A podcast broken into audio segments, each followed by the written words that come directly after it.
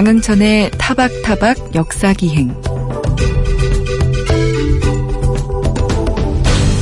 안녕하세요. 강흥천입니다. 요즘 미국을 다시 위대하게 만들겠다는 트럼프 대통령의 기세가 그야말로 세계를 뒤흔들고 있습니다. 그러고 보니 오늘은 132년 전 미국의 상징인 자유의 여신상이 모습을 드러낸 날인데요. 자유의 여신상을 세운 사람들은 과연 지금과 같은 미국의 모습을 기대했을까요?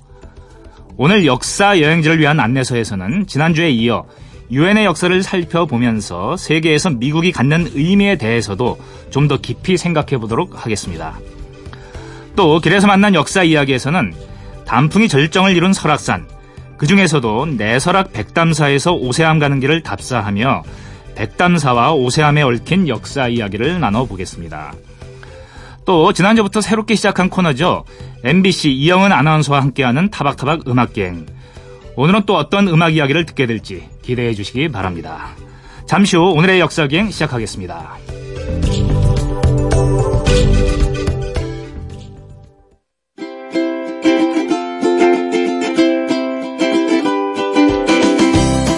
뜻하지 않은 분단과 6.25 전쟁.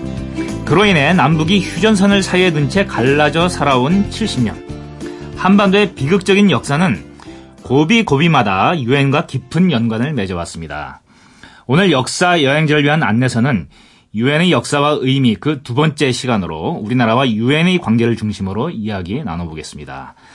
고려대학교 정치외교학과 이신하 교수 나와주셨습니다. 안녕하십니까? 네, 안녕하세요. 어, 지난 시간에 뭐, 유엔의 역사에 관해서 이런저런 이야기를 듣다가 사실은 선생님이 유엔에 아주 그, 저, 내밀하게 관계를 갖고 계시고 여러 사무총장님들과 인연이 있기 때문에 그 이야기를 듣다가 보니까 시간이 너무 빨리 가가지고 듣고 싶은 걸 다 듣지 못한 감도 있습니다. 그래서 오늘은 우리나라와 유엔의 어, 관계를 중점적으로 살펴볼 텐데요. 그러면 지금 시점에서는 가장 먼저 떠오르는 인물이 사실은 반기문 사무 사무총장이십니다. 왜냐하면 이제 우리나라 사람으로 최초의 그 유엔 수장이 되셨으니까 안기문 사무총장은 이 유엔에서 어떤 역할을 하셨는지 그리고 그거는 지금 어떻게 평가되고 있는 있다든가 하는 이야기를 간단히 들려주시고 어, 우리나라와 유엔의 관계로 들어가도록 하지요.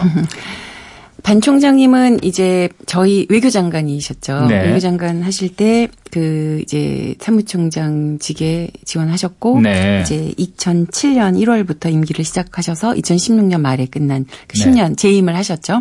근데 그 이후에는요. 본인의 이런 자식이나 네. 아니면 부모나 네. 아니면 이제 배우자가 일을 하고 있을 경우 아. 원래는 기본적으로는 원칙적으로는 못 들어가게 되어 있거든요. 아 그런 네, 게 있겠군요. 그런, 예, 이해관계가 이해관계 때문에요. 네. 그래서 그 아주 똑똑한 딸이 하나 있는 이 딸이 있는데 이제 그분이 네. 네. 어 일을 못 했어요, 한동안. 아, 근데 엄밀하게 말하면 그 딸이 먼저 들어갔거든요. 네. 예, 예, 예. 그런데 이제 그반 총장님이 오히려 들어가지 마셔야 되는 상황이었는데. 어, 따님이 있었는데 그 3피제 예. 원칙이라고 보통 하거든요. 아, 3피제라 그러네. 예, 예. 이제 그런 에피소드가 들어가셨군요.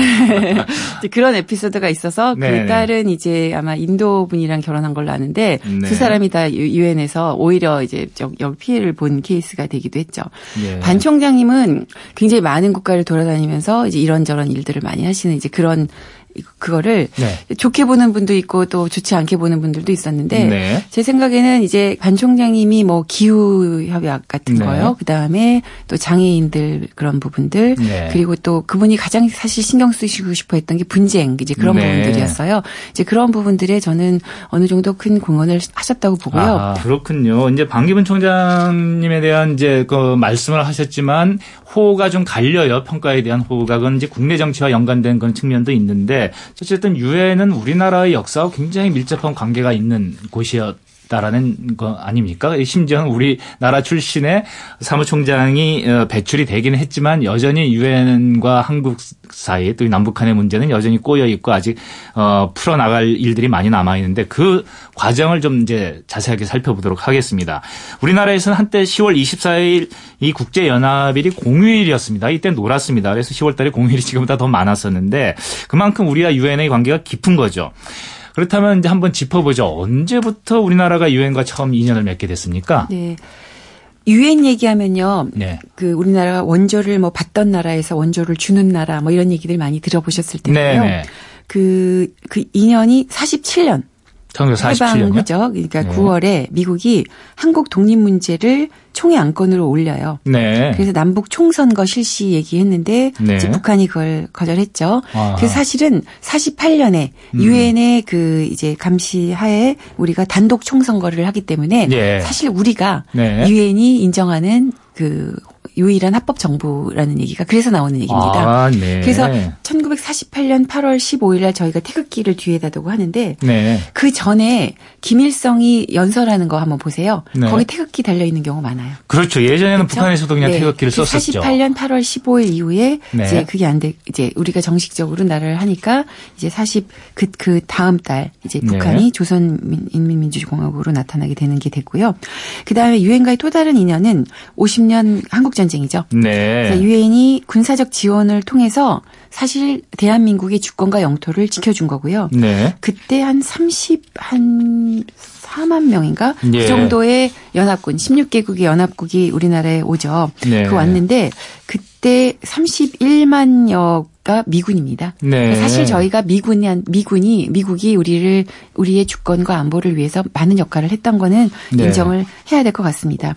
그리고 제가 전 시간에 한번 말씀드렸는데 15개의 그 안보리 이사국 네. 그중에 5개는 상임 이사국이고 예. 10개는 비상임 이사국이죠. 네. 그래서 이렇게 한국 전쟁 같은 데에 군대를 파견하는 것 같은 굉장히 중대한 일은 네. 3분의 2 이상이 찬성을 해야 돼요. 예. 그런데 5개국 그 상임 이사국은 무조건 반대하면 안 되고. 그렇죠. 근데 그중에 소련이 기권을 해서 네. 성향 성향이 됐고요. 그리고 그 당시에 그 불참 참석을 하지 않았죠. 네. 찬성을 이제 9명이 해서 그게 그때 결의문 아마 유엔 안보리 결의문 82호인가 네. 채택이 돼서 16개 국가가 참전 참전을 했죠. 네. 원래는 21개 국가가 신청을 했었는데요. 네. 그 실제로 참전한 사람은 16개였죠.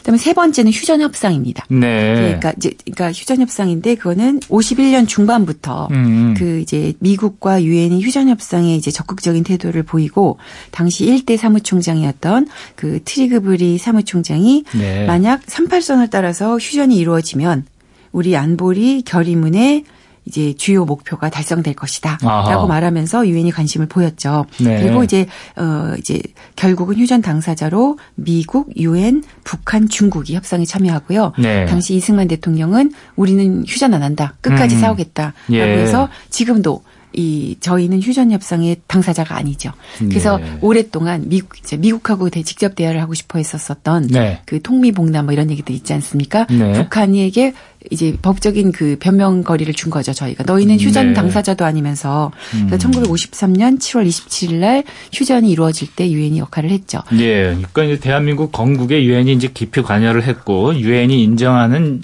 그 정부로 대한민국 정부가 탄생을 했기 때문에 대한민국 정부는 한반도에서의 유일 합법 정부다. 이제 유엔의 지원을 받는 그렇게 되겠는데 이제 반대로 이제, 보면은 네. 예, 말씀하십시오. 네. 근데 이제 어 아이러니한 건 네. 저희가 단독 합법 정부 정부였음에도 불구하고 네. 아까 다섯 개 상임 이사국 속에 네. 중국하고 소련이 있지 않았습니까? 그러니까 저희가 유엔의 회원국이 되고 싶어도 네. 그 둘이 반대를 하죠. 네. 북한이 들어가고 싶으면 네. 나머지 세 개 미국, 영국, 프랑스가 반대를 하는 그 거부권 때문에 음. 저희는 냉전이 종식되고 1991년에 유엔에 가입합니다.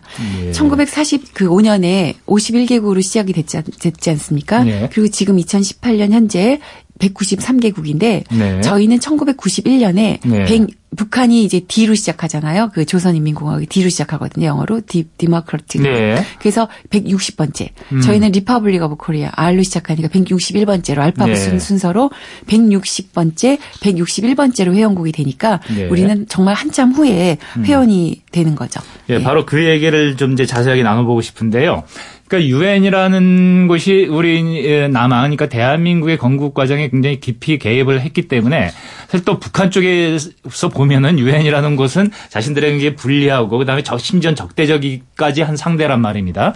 게다가 미군이 어, 6.25 전쟁에 개입을 했을 때 유엔군의 이름으로 이 개입을 했고 그래서 결국 어, 그동안에 이 정전 협정을 관리해 왔던 것도 있죠. 이제 그 자유 진영에서는 유엔 사령관의 그 명의 아래 미국도 그 안에 들어가서 어, 북한과 상대하는 이런 관계였기 때문에 북한은 지속적으로 유엔에 대해서 적대적인 그런 어떤 이제 그 태도를 취할 수밖에 없었을 것이고 좀 전에 선생님 말씀하신 것처럼 안보리 이사 상임 이사국 중에 이제 거부권을 행사하는 나라들도 있었지만 북한 입장에서도 우리가 통일을 해서 한 나라가 돼야지 유엔에 동시 가입을 하면은 이거 완전히 분단을 영구화시켜 버리고 국제적으로 공인되는 거 아니냐.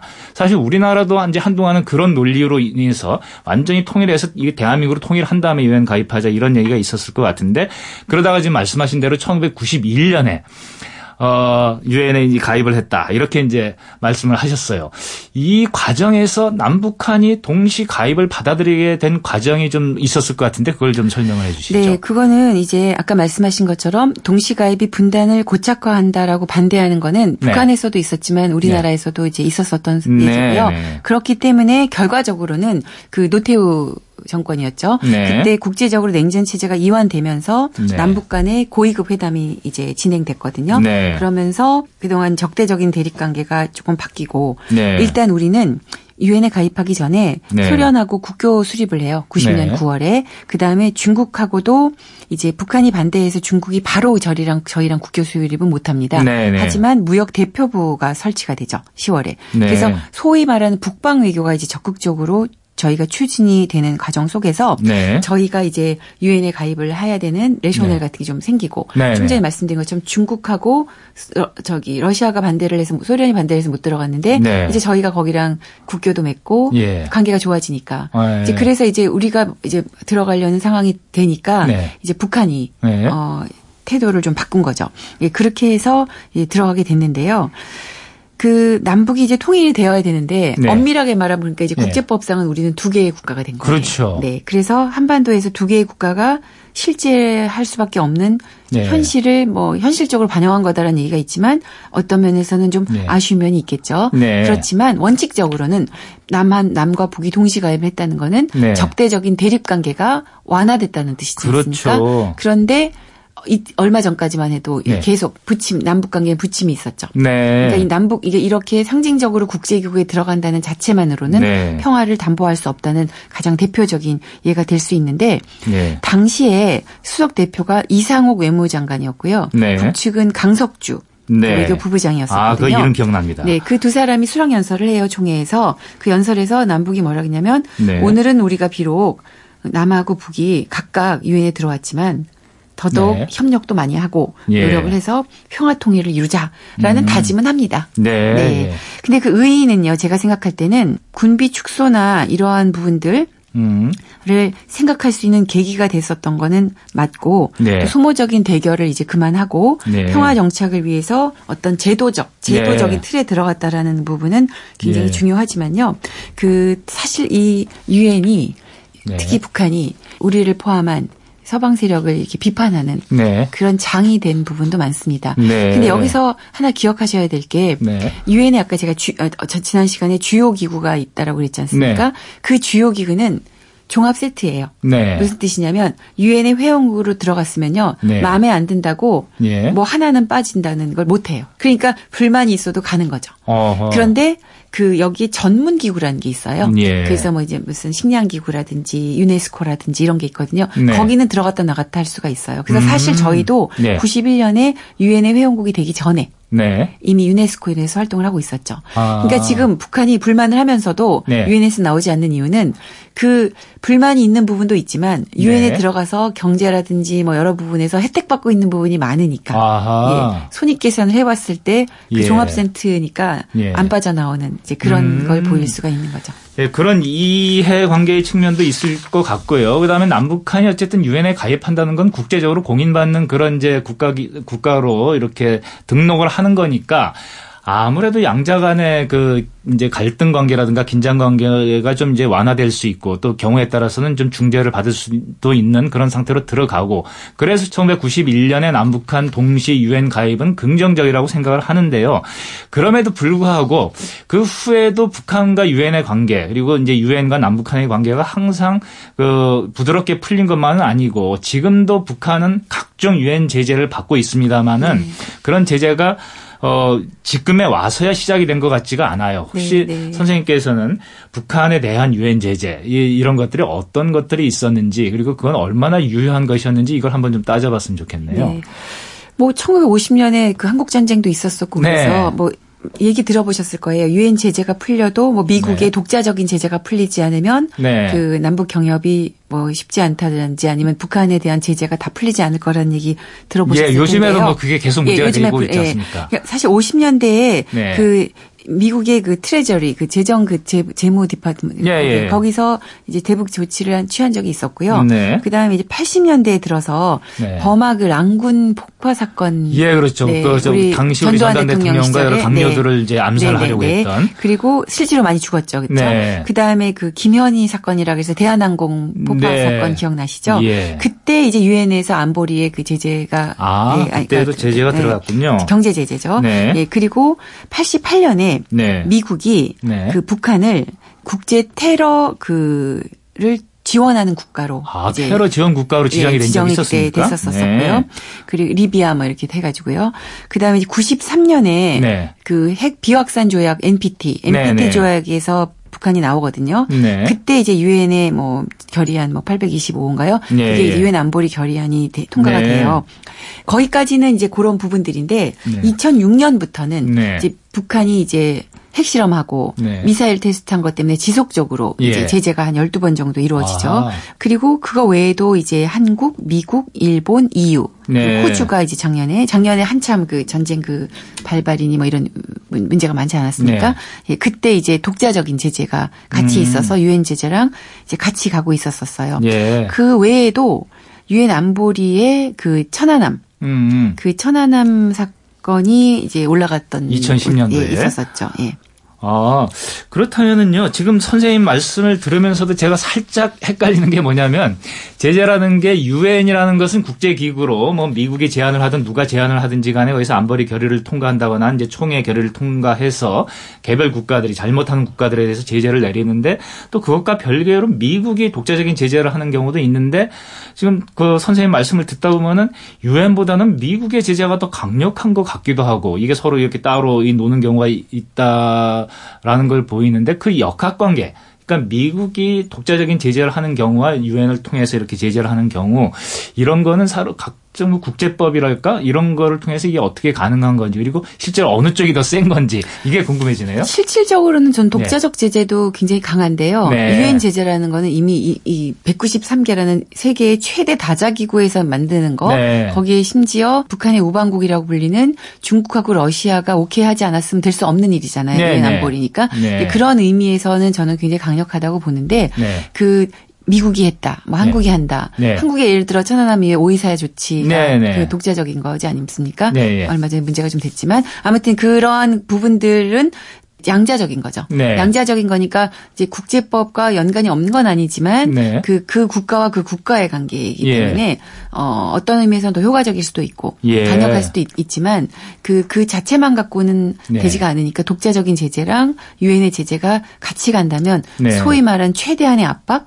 예, 뭐 그래서 혹자는 그 그걸 maximum pressure라 그러거든요. 네. 그 maximum pressure 때문에 김정은 위원장이 그 국제 무대로 이번에 나온 거다. 뭐 이런 네. 얘기들이 나올 정도로 이 제재라는 거는 네. 그 이게 어떤 게 강하다 이렇게 볼 수는 없고요. 예. 힘을 합쳐서 그 소기의 목적을 이루기 위한 게더 네. 중요하다라는 생각이 듭니다. 그렇군요. 근데 이제 제가 선생님께 그런 질문을 던졌던 것도 이제 맥락이 있는 건데 어 제가 언제 뉴스에서 그런 걸 본 적이 있는 것 같아요. 그러니까 그 유엔이 가했던 여러 가지 다종 다양한 제재가 있는데 이 제재를 가장 많이 어긴 나라가 미국이다. 뭐 이런 그 뉴스를 본 적이 있는 것 같은데 그만큼 미국이 좀 힘이 센 나라고 어떻게 보면은 유엔이라는 국제 기구가 있음에도 불구하고 그리고 이 유엔이라는 국제 기구는 세계의 무정부성을 어느 정도 완화해서 좀 세계를 평화적으로 이렇게 규율해 나가는 이런 조직으로 구성이 된 거지만 여전히 강대국들에게는 유엔은 하나의 그 자기들의 의사 그 진행을 이렇게 이제 그 통과시키는 어쨌든 그 도구에 불과한 것처럼 비치고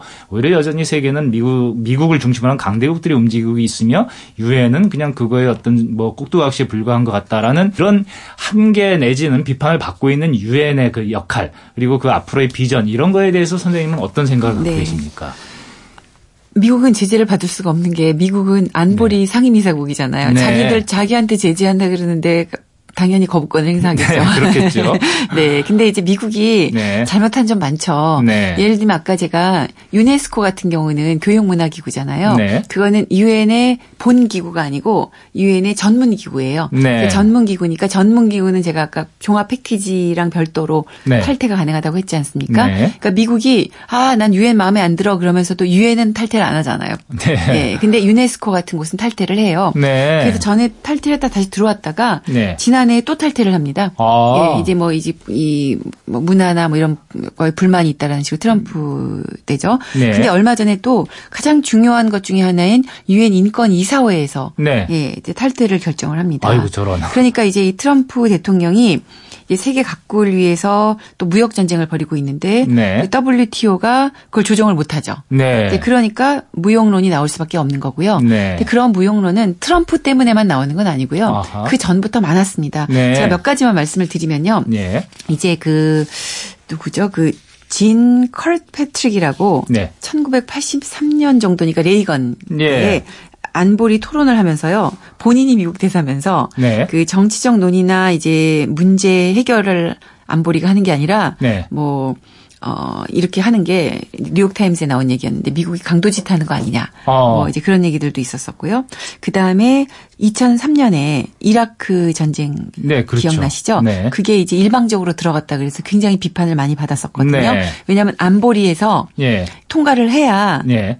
공습을 하는데 네. 그게 통과가 안 된다라는 거를 안 거죠. 예. 부시가. 그래서 그냥 3월에 일방적으로 그 오, 영국하고 네. 영국하고만 연합을 해 가지고 치거든요. 네. 그리고 그게 한 달 만에 끝나요. 네. 근데 전쟁이라는 게요. 전투가 있고 전쟁이 있거든요. 네. 전투라는 거는 싸우는 거. 그야말로 네. 싸우는 건데 싸우 전투에서는 이겼는데 전쟁에서는 졌다 뭐 이런 얘기들이 나오는 얘기가 네. 전투에서 1년 만에 한 달 만에 제압을 한 다음에 음. 조지 저 부시 대통령이 뭐라 그러냐면 유엔이 음. 진짜 필요한 거야? 음. 유엔이 렐러번트라는 말, 그러니까 네. 진짜 유관한 거야? 이런 네. 이런 아주 시니컬한 얘기를 합니다. 아, 네. 그랬는데 바로 이제 얼마 안 있어서 유화 조치를 펴요. 그 네. 이유는 뭐냐면 전투는 끝났는데 예. 전투가 끝난다고 모든 게 해결되는 게 아니지 않습니까? 제가 아까 제가 그 유엔 평화구축 기금 활동을 했다 그랬는데 거기 네. 들어가 보면요. 네. 전쟁은 발발하는 것보다 재발하는 게 80%가 넘어요. 아. 90%가 되는 경우도 있어요. 아, 그렇군요. 네. 그러니까 관리를 못해서 다시 네. 또 전쟁이 나는 거죠. 예. 그러니까 이라크든 어디든 리비아든 시리아든 지금 이게 굉장히 이게 혼란 속에 빠지는 이유 중에 하나가 네. 평화 구축을 못하기 때문인데 음. 평화 구축은 혼자 못하거든요. 예. 힘으로 때릴 수는 있어도. 네. 네. 그러니까 이제 막 유엔하고 이제 뭘 같이 하자고 다시 또 유화 조치를 피려고 했었었던 네. 그런 전적이 있어요. 그러니까 미국은 본인이 필요하다 그러면 유엔을 또 반드시 또 이용을 합니다. 예. 그러니까 힘으로만 되지 못하는 부분들이 있거든요. 네. 거기다 아까 말씀드린 것처럼 유엔은 일국 일표제이기 때문에 어찌 됐든 가난한 나라든 뭐 이게 힘이 없는 나라든 그런 나라들에게 그 표를 이제 네. 얻어야 되는 노력을 할 수밖에 없는 이제 그런 음. 구조가 있고 그 유엔이 그러니까 한계가 많죠. 한계가 네. 많고 그 다음에 하지 못하는 일이 많은데 네. 말씀드렸던 것처럼 물이 절반밖에 안 찬 건지 네. 아니면 물이 절반이나 있는 건지라는 관점에서 볼때 예. 유엔마저 없었다면 예. 네. 강대국들의 아까 말씀드렸던 힘의 정치 음. 그 힘의 정치에 대한 어떠한 약간이라도의 그 과속 방지턱, 예. 과속 방지턱은 없었 없다는 이제 그러한 아, 의의가 네. 전 있다라는 생각이 좀 듭니다. 하지만 제가 볼 때는 이 유엔이 반드시 바꿔야 될 부분들이 있습니다. 네. 가장 중요한 것 중에 하나가 사무국이 개혁돼야 음. 돼요. 비효율적이고 네. 중복적인 네. 그러한 유엔 사무국의 개혁, 행정의 음. 개혁, 그다음에 삼, 그 강대국들뿐만 아니라 그 약소국들의 무임승차 이런 네. 부분들도 많이 같이 종합적으로 해결되어야 될 부분이라는 생각이 듭니다. 그렇군요. 역시 선생님께서 이제 유엔에 그 이제 깊숙이 관여를 하셨기 때문에 그 사람들이 보통 생각할 수 없는 부분까지 유엔의 개혁 방안에 대해서도 말씀을 해주셨는데 결국 요체는 그런 것 같습니다. 있습니다. 그러니까 사람들이 의심을 품는 게 결국 강대국들이 다 하는 거고 유엔은 그냥 꼭두각시 아니냐. 그런데 선생님 말씀하신 것처럼 이게 이미 물이 반쯤 차가지고 더 찰 수 있는 유엔의 기능이 더 강화될 수 있는 여지는 충분히 있다. 결국 그거를 이끄는 거는 국제관계에서도 역시 민주주의의 원칙이 제대로 이제 가능할 때 그게 기능할 때 그런 이제 유엔의 적극적인 역할을 우리가 기대할 수 있지 않겠느냐 그런 방향으로 미국을 비롯한 더 많은 나라들이 노력하기를 바라면서 어, 선생님 여기서 그만 보내드리도록 하겠습니다. 2주에 걸쳐 가지고 유엔의 역사와 의미 아주 흥미로운 말씀 어, 잘 들었습니다. 감사합니다. 네, 감사합니다.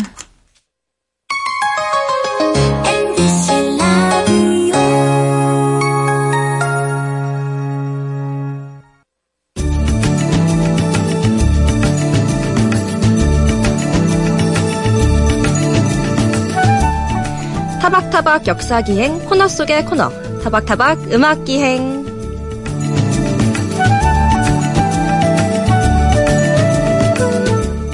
청취자 여러분 안녕하세요. 저는 MBC 아나운서 이영은입니다. 지난주부터 제가 이 코너 함께하고 있는데요. 타박타박 음악 기행은요. 역사 여행 중간에 잠시 음악 여행하는 시간입니다. 역사 속 이번 주에는 어떤 사건이 있었는지 또 관련된 노래는 무엇인지 함께 들어보려고 합니다. 그럼 오늘은 조금 가까운 2014년으로 가보겠습니다.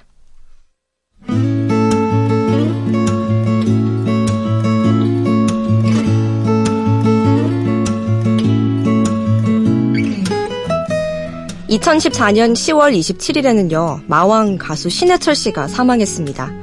특히 의료사고로 사망하게 된 것으로 알려지면서 많은 사람들이 지금까지도 안타까워하고 있고요. 해당 수술을 집도인은 지난 5월 대법원에서 업무상 과실치사 등의 혐의로 징역 1년형이 확정돼 현재 복역 중이라고 합니다. 1988년 MBC 대학가요제에서 무한궤도의 보컬과 기타로 참여 그대에게라는 곡으로 대상을 받으면서 화려하게 데뷔했던 가수 신해철.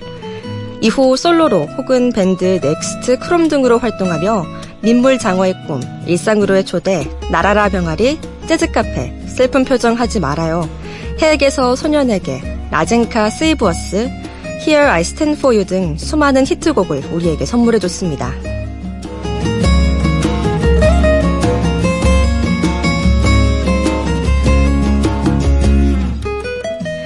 특히 신해철 씨는 저희 MBC 라디오와도 인연이 깊은데요.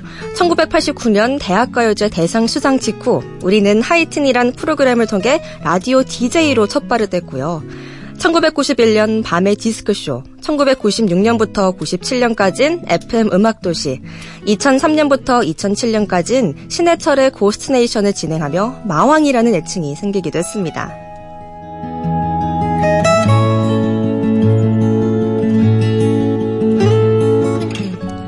정말 신해철 씨 노래는 하나하나 모두 듣고 싶은데요. 타박타박 음악기행에선 한 곡밖에 들려드리지 못해 너무 아쉽습니다. 모든 곡들이 다 명곡이지만 그 중에서도 그의 마지막과 함께했던 곡이죠.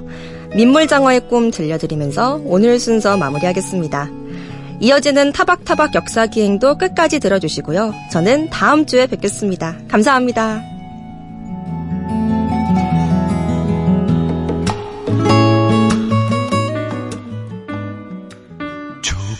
좁은 저 문으로 들어가는 길은 나를 깎고 잘라서 스스로 작아지는 것뿐. 이젠 버릴 것조차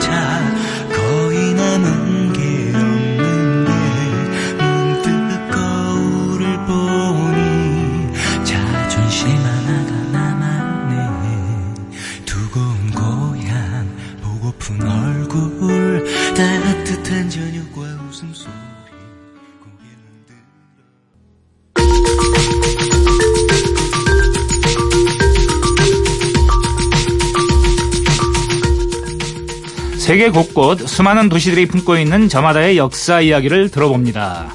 길에서 만난 역사 이야기. 역사 저술가 김서한 선생님과 함께합니다. 안녕하십니까? 네, 안녕하세요. 자, 오늘은 어디로 가볼까요? 예, 요즘은 아무래도 단풍이 절정인 시기죠. 그렇죠. 예, 뭐 온산이 뭐 불이 붙은 지 붉고 노랗게 물든 이 단풍의 아름다움을 즐기기 위해서 많은 분들이 산을 찾고 있을 텐데요. 네. 단풍이 가장 먼저 그리고 가장 강렬한 색채로 오는 곳은 아마도 설악산 일대라고 볼 수가 있을 겁니다. 그럼요.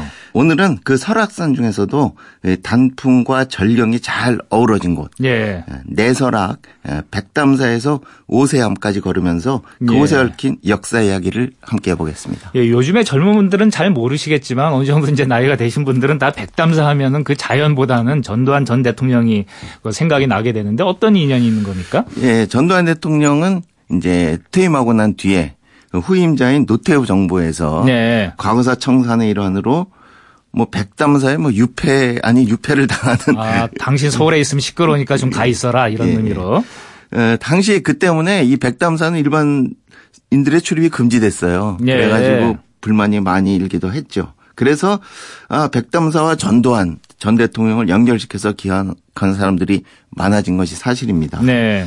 하지만 정말로 백담사와 인연이 깊은 인물은 우리가 잘 아는 만해 한용운입니다. 아, 그렇군요. 예. 예, 예 한용운은 원래 출생은 충청도 출생이었고 네. 처음에 수행을 시작한 곳은 충청도에 있는 송리산입니다. 아, 네. 그렇지만은 머리를 깎고 어, 개, 스님의 계를 받은 곳, 즉 출가한 곳은 이 백담사입니다. 네. 어, 만해는 이후에 백담사에서 출가한 이후에 여러 곳을 다니고 네. 국내나 해외나 뭐 만주로 일본으로 여러 곳을 다녔는데요. 그때 그렇지만 항상 돌아와서 고향처럼 돌아간 곳이 이 백담사입니다. 네. 어, 그래서 백담사로 돌아와서 그동안에 보고 들은 견문을 정리하고 글을 쓰고 그랬습니다. 네. 만해한용의 대표적인 작품 조선불교 유신론을 네. 저술한 것도 이 바로 백담사입니다. 아하. 이 백담사를 찾아가면 이 사찰과 별도로 만해 기념관이 마련되어 있습니다. 네. 그래서 그곳에서 만해의 흔적을 느낄 수가 있습니다. 전두환 전 대통령의 호가 이래죠. 그렇습니다. 만해와 이래 이두 호가 묘하게 대별 이루면서 백담사와 이제 인연을 이루고 있는데 이 백담사에서 오세안까지의 길은 어떻습니까? 예, 우선 백담사까지 가 우리는 백담사 하면 쉽게 생각하는데 그것도 네. 쉬운 길은 아닙니다. 어, 인제군 용대리 마을에서 주로 마을 사람들이 그 운영하는 버스, 셔틀 버스를 타고 가는데요. 한 20분 정도 갑니다. 근데 그 길도 굉장히 험한 길이어서 네. 제가 젊었을 때는 거기 걸어서 갔거든요. 아하. 한 2시간 이상 굉장히 열심히 걸어야 도달할 수 있는 곳이 아, 백담사입니다. 짧은 그러니까 거리가 아니군요. 그렇습니다. 백담사도 깊은 산 중에 있는 사찰입니다. 네. 예, 흔히 이제 등산객들은 백담사 하면은 이제 대청봉에 오르는 출발점 뭐 이렇게 인식하는데요. 네. 이 백담사에서 어 이제 걸어갈 때는 백담 계곡을 따라 걷게 됩니다. 이 계곡이 상당히 뭐 많은 분이 가보셨겠지만은 아름다운 계곡입니다. 예. 아, 특히 요즘은 환경 문제에 어, 예민해져서 그런지 예. 물이 그렇게 맑을 수가 없어요. 맑은 물이 흐르고 또 그 물에 의해서 돌이 이렇게 깎여 나간 그 흔적들, 네. 그 호, 어, 호수처럼 파인 곳, 그다음에 네. 폭포 이런 것이 아주 절경이죠. 네. 네. 그런 것을 뭐한 두세 시간 동안 네. 거, 걸으면은 네. 처음 만나게 되는 곳이 영시암이라는 암자입니다. 영시암이요? 우리가 오세암 가지 않았습니까? 오세암 아니고 영시암이 먼저 나타나나 보죠? 예. 백담사에서 오세암은 곧바로 그냥 한 길로 쭉 가는 것이 아니고 네. 영시암이 갈림길입니다. 아하. 한쪽 길은 이제 수렴동을 거쳐서 봉정암으로 해서 대청봉 오르는 보통 등산객들이 많이 가는 길이고 예. 따로 갈라진 길이 오세암으로 가는 길입니다. 아, 그래서 이 영시암은 이 갈림길이기 때문에 등산객들의 쉼터처럼 돼 있어요. 그래서 네. 굉장히 북적거리지만 이곳에 얽힌 역사가 또 있습니다. 아, 그래요? 예. 예, 이곳은 처음에 사찰이 아니고요. 네. 조선 숙종 때그 성리학자인 김창흡이라는 사람이 이곳에 들어와서 살기 시작했는데요. 이, 분은 숙종 때 여러 사화가 일어나지 않습니까? 그렇죠. 이분의 그 부친도 사화로 목숨을 잃게 돼요. 사역을 받고. 그래서 음. 말하자면 정치에 대해서 환멸을 느끼는 거죠. 예. 그래서 아 세상을 떠나야 되겠다고 어, 세상을 등지고 들어온 곳이 바로 예. 이것이었습니다. 그러면서 여기서 살면서 다시는 내가 세상으로 돌아가지 않겠다. 네. 그 뜻을 영시, 그러니까 영원한 영자에서 화살 시자입니다. 네. 그러니까 한 번 쏜 화살은 돌아오지 않지 않습니까? 예, 예. 그렇게 자기는 세상으로 아. 돌아가지 않겠다는 뜻으로 그 자기가 묻고 있던 그 암자에 영시암이라고 붙였는데 지금은 이제 불교의 암자로 돼 있는 것입니다. 그렇군요. 그러니까 참 예, 등산객으로 북적이지만 나름 뜻깊은 뜻이 또 거기에 숨겨져 있기도 한 겁니다. 그렇군요. 영시암이라는 곳이 있다는 것도 제 기억에는 가물가물했는데 그 그렇게 어 아주 깊은 뜻이 있다는 것도 또 처음 알았습니다. 다음은 이 영시암에서 오세암 가는 길은 어떻습니까? 어, 오세암 가는 길은 제가 어, 특별히 추천하는 이유는 어, 뭔가 달라지기 때문이거든요. 아. 이게 그 영시암에서 수렴동을 거쳐서 어, 봉정암으로 가, 가는 길은 백담 계곡의 길과 유사합니다. 네. 계곡의 물길을 따라서 올라가는데 에, 오세암 가는 길은 완전히 달라집니다. 말하자면은 숲속 오솔길입니다. 아하. 그러니까 어, 하늘이 보이고 계곡물이 흐르는 그런 길을 가다가 갑자기 네. 하늘이 보이지 않는 숲속에 푹 파묻힌 예, 길로 아. 들어가게 되는 겁니다. 예. 뭐 흔히 삼림욕을 하면서 걷는다고나 할까요? 그런 그렇겠네요. 느낌이 드는 것이죠. 어, 그리고 요즘에는 또 그 아름다운 단풍까지 들어 있으니까 굉장히 느낌이 좋습니다. 네. 그렇게 한 두세 시간 걸으면서 힘들어서 걸어서 마지막 고개를 헐떡거리면서 넘으면 네. 호련이 나타나는 것이 오세암입니다. 네. 이 오세암에서는 더 이어지는 등산로는 마등령이라는 어 말하자면 계곡이거든요. 예. 이 마등령은 굉장히 험준한 계곡으로 유명합니다. 설악산에서. 그 마등령의 마지막 칼바위 능선 아래에 자리 잡고 있습니다. 네. 그러니까 이 오세암의 뒤로는 아주 삐죽삐죽 솟은 바위와 그 틈새에 난 간신히 자란 소나무들, 단풍들이 보이고요. 앞으로는 넓은 계곡이 펼쳐져 있습니다. 그래서 마치 그 어떤 봉우리에 올라가서 내려다보는 듯한 느낌 이런 예. 느낌을 받고 특히 그것을 아주 하얀 화강암과 거기에 붉고 노란 단풍이 어우러져서 감상하다 보니까 참 일품인 풍경을 감상한다고 볼 수가 있습니다. 그렇죠. 다음 아까 영시암은 어, 세상을 떠나 영원히 날아와 꽂힌 화살 그런 뜻이라고 했는데 오세암은 무슨 뜻입니까? 어, 오세암은 상당히 유명합니다. 어, 이름이 그런데 이 뜻을 알고 있는 사람은 많지 않을 것 같은데요. 네. 여기에는 전해전 내려오는 전설이 있습니다. 여기에 옛날에 한 스님이 살고 있었는데 네. 부모가 없는 고아가 된 다섯 살짜리 동자를 데리고 살고 절에서 기거하고 있었답니다. 아, 네. 그런데 이제 겨울이 다가오자 먹을 양식을 미리 준비해야 될 것 같아서 스님이 마을로 내려가게 됐습니다. 그러면서 동자에게는 하루 이틀 먹을 거를 남겨주면서 기다려라. 내가 네. 마을로 내려가서 겨울을 할 식량을 구해오겠다. 그리고 내려갔는데 어마어마한 어, 폭설이 내린 겁니다. 네. 그래서 길이 끊긴 거예요. 그래서 겨우내 다시 올라가지 못했답니다. 그 암자로. 예. 그래서 봄이 돼서야 이 스님이 다시 올라가면서 아, 그 동자는 죽었겠구나 이렇게 포기하고 올라간 것이죠. 네. 그런데 놀랍게도 그 살아서 어허. 그 법당에 앉아서 어, 나무의 아비타무를 외우고 있더라는 겁니다. 그래서 네. 깜짝 놀라서 어떻게 살아 있었냐 그러니까 스님 말씀대로 나무 관세음 보살을 외우면서 불당에 있었더니 네. 어머니가 하늘에서 내려와서 젖을 먹여주고 가셨 다. 있다 이렇게 아, 말했더라는 겁니다. 그래요. 그래서 스님은 아이 다섯 살짜리 동자가 이 불경을 열심히 외워서 네. 어떤 득도의 경지에 도달했구나 이렇게 에, 여기고 이 동자를 기려서 네. 다섯 살이란 뜻으로 오세암 이렇게 지었다고 어, 하는 전설이 내려옵니다. 그렇군요. 그렇지만 어디까지나 전설이죠. 실제로는 여기에 얽힌 역사 인물이 또 있습니다. 아 그래요?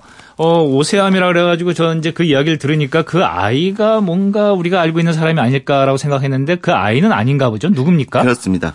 우선은 아까 그 백담사에서 말씀드린 한용운도 어, 관련이 있습니다. 그래요. 백담사에서 이제 기거하다가 서울로 가서 네. 1919년에 3.1운동에 참여를 하고 옥고를 치르고 나오게 됩니다. 네. 그러고 나서 다시 또 백담서로 오게 됩니다. 그렇지만은 거기서 일제로부터 가진 그 박해를 받으면서 네. 어, 많은 고민이 많아지셨죠. 그래서 좀 생각을 더 깊이 정리해야겠다 싶어서 더 깊은 산 오세암으로 오게 됩니다. 네. 아, 그 오세암에 들어와서 어, 완성한 게 우리가 유명한 시 님의 침묵입니다. 네, 그렇군요. 이 그런데 오세암은 또 한용운 말고도 그에 앞서 조선시대에 뛰어난 그 문장가와 연관이 있는데요. 네. 왜냐하면 매월당 김시습입니다. 아, 그렇군요. 네. 김시습은 이제 숙종, 그러니까 단종을 제거하고 왕위를 찬탈하지 않습니까? 네. 그 중, 그것에 반대한 그 생육신 중에 한 명입니다.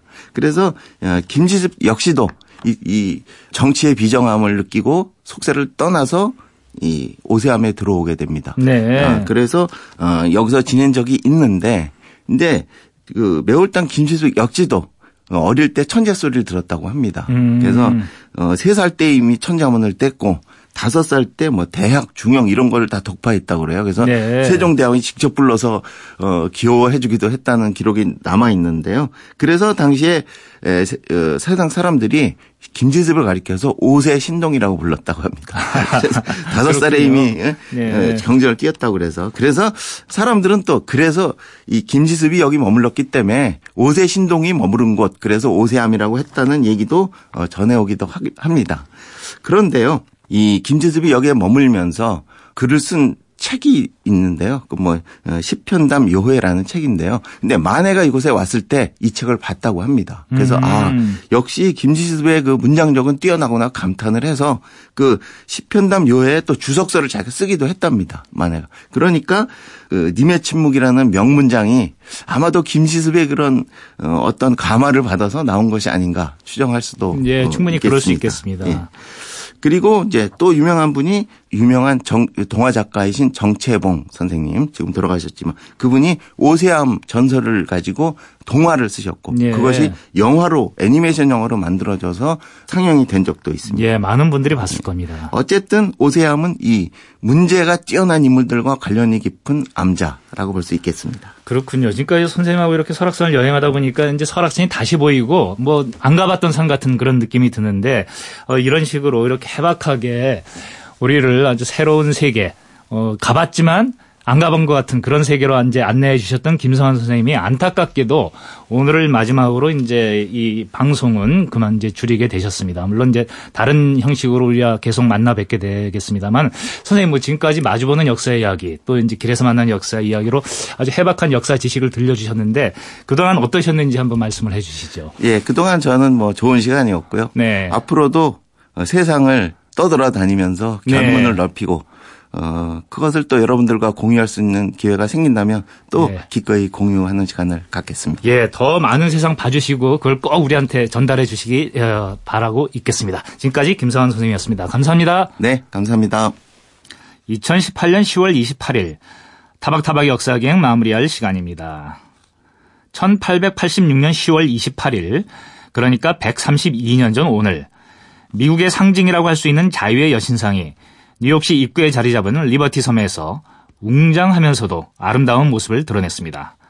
높이 93.5m, 무게 225톤. 이 어마어마한 크기의 여신은 오른손에 횃불을, 왼손에 미국 독립 선언서를 들고 있지요. 이 여신상을 만든 것은 미국인이 아니라 프랑스인이었는데요. 프랑스는 미국의 독립전쟁 당시 미국을 지원했습니다. 그 후 미국과 프랑스는 나란히 자유의 공화국으로 나아갔지요.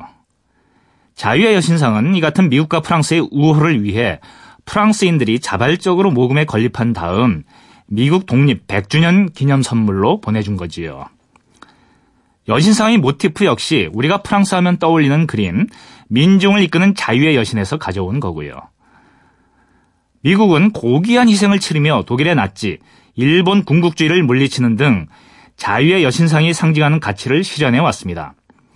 그러나 요즘 미국이 보여주는 모습은 과연 전 세계를 자유의 횃불로 비춰주는 자유의 여신상에 부합하는 것인지 국익을 위해 여신상의 가치가 훼손되는 걸 무릅쓰는 건지 헷갈리곤 하는데요.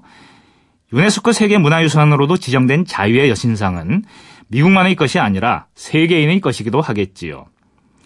여신이 든 횃불이 여전히 전 세계를 비추고 있기를 바라면서 오늘은 여기서 인사드리도록 하겠습니다. 지금까지 타박타박 역사기행 강천이었습니다.